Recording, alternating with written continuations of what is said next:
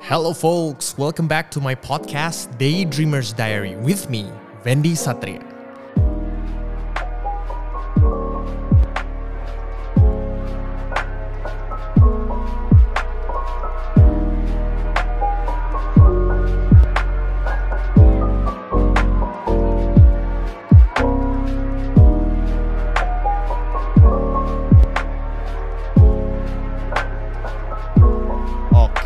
Di episode kali ini gue akan take everyone back to 2010.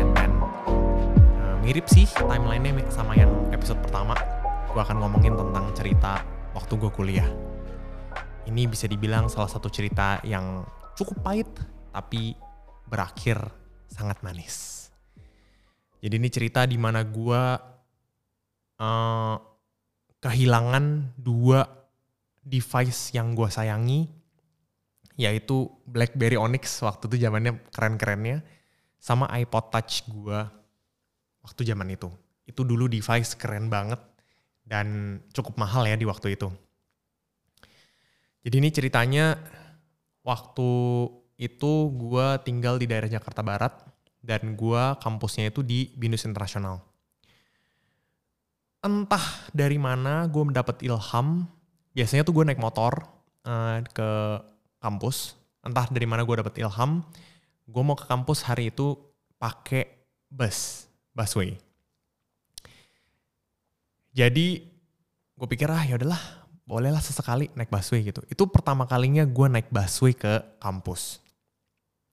Akhirnya berangkatlah gue di pagi hari, karena gue kampusnya di pagi hari ya. Terus waktu nyampe sana, gue juga kebetulan waktu di zamannya kampus itu gue sangat aktif di kampus. Ikut banyak sekali organisasi. Jadi abis selesai kira-kira di jam 2 kampusnya itu, gue dipanggil sama salah satu temen gue di kampus. Bilang, Ven, ini dong apa bantuin gue sama urusannya organisasi. Akhirnya gue oke, bantuin. Jadi alhasil 2 jam kemudian, sekitar jam 4-an gitu, gue baru balik dari kampus naik busway lagi ke area Jakarta Barat. Gue bahkan masih inget dulu gue pakai baju hitam merah kotak-kotak on the way balik. Jadi waktu gue jalan di tas gue itu isinya adalah laptop waktu itu MacBook Pro sama beberapa barang-barang gue yang untuk urusan kampus lah ya. Nah, setelah gue jadi ceritanya stasiun terdekat sama rumah gue itu kira-kira cuman ya 5 menit lah jauhnya gitu. Jadi setelah gue udah jalan kira-kira 3-4 menit, ini udah deket banget sama rumah gue.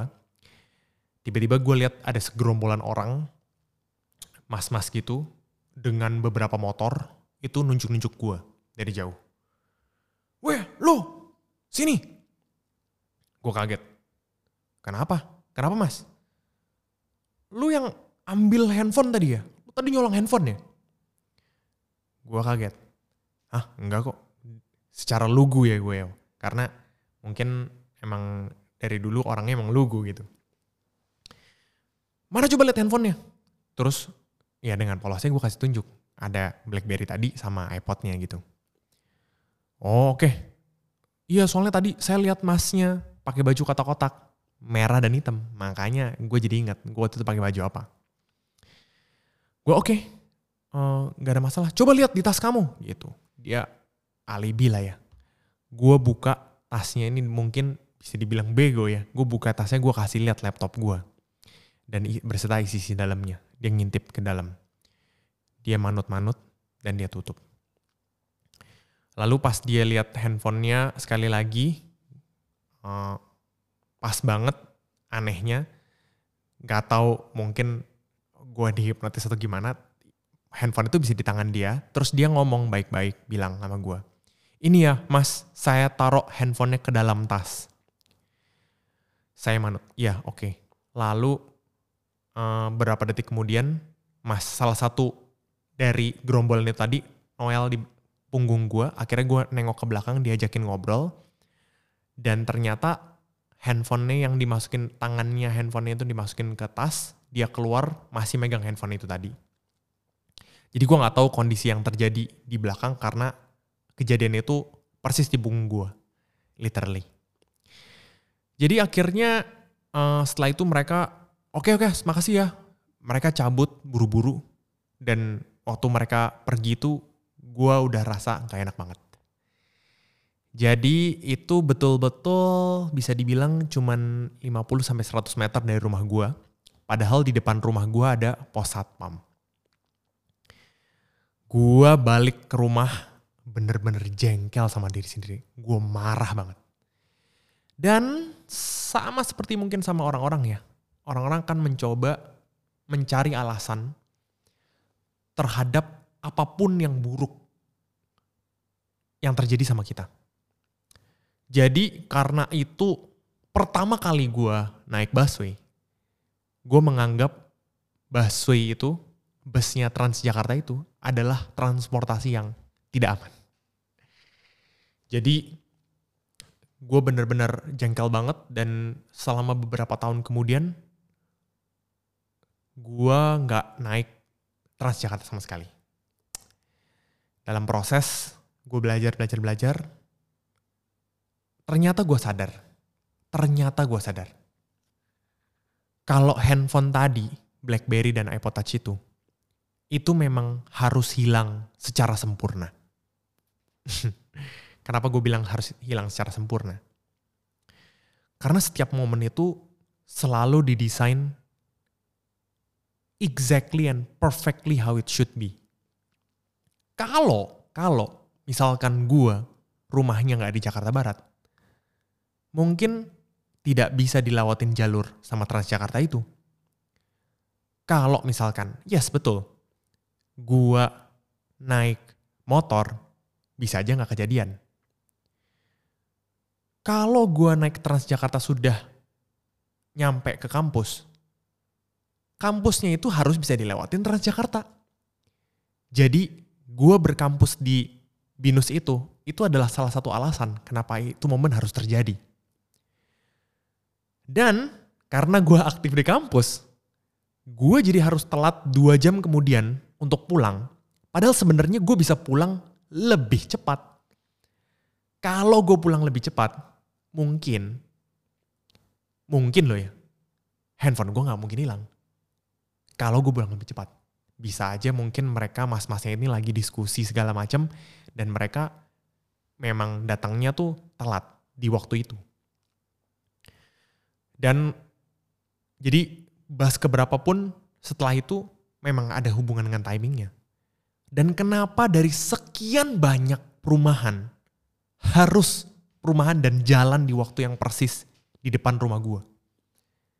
Itu gue anggap memang harus secara sempurna, harus terjadi sama gue sendiri. Jadi setelah gue sadarin juga faktornya pendukung adalah ya gue punya handphone, makanya gue kehilangan handphone gue. Jadi di sini gue belajar sih sebenarnya. Setiap momen itu sebetulnya sempurna pada waktunya. Dan handphone gue kehilangan itu tadi, artinya yes, memang gue harus kehilangan handphone itu. Tapi gue akhirnya jadikan itu pembelajaran buat gue untuk hati-hati lain kali.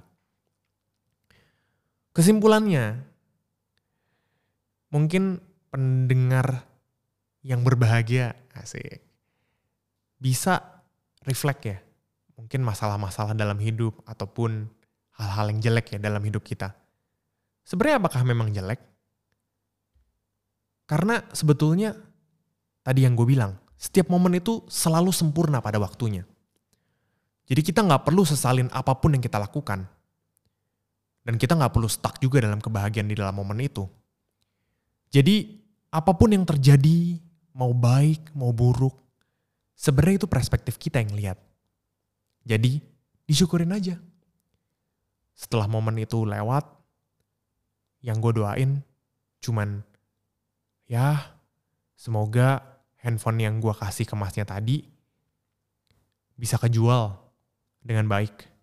Mungkin mereka memang benar-benar harus kepepet ya nyolong itu handphone. saking parahnya. Dan gue cuman berdoa jangan sampai mereka ngelakuin itu lagi. Karena ya biarin gue aja lah yang ngelang handphone. Dan semoga dia bisa tercerahkan. Ya kira-kira seperti itu sih. Jadi setiap kali gue ngelewatin hal-hal yang buruk atau negatif, ya gue anggap aja ini memang harus kejadian nimpa ke gue sendiri. Apapun itu, baik atau buruk, gue syukurin aja. Itu dia episode 2 guys. Thank you so much for tuning in again. Di podcast gue, Daydreamer's Diary with me, Vendy Satria. Cheers guys.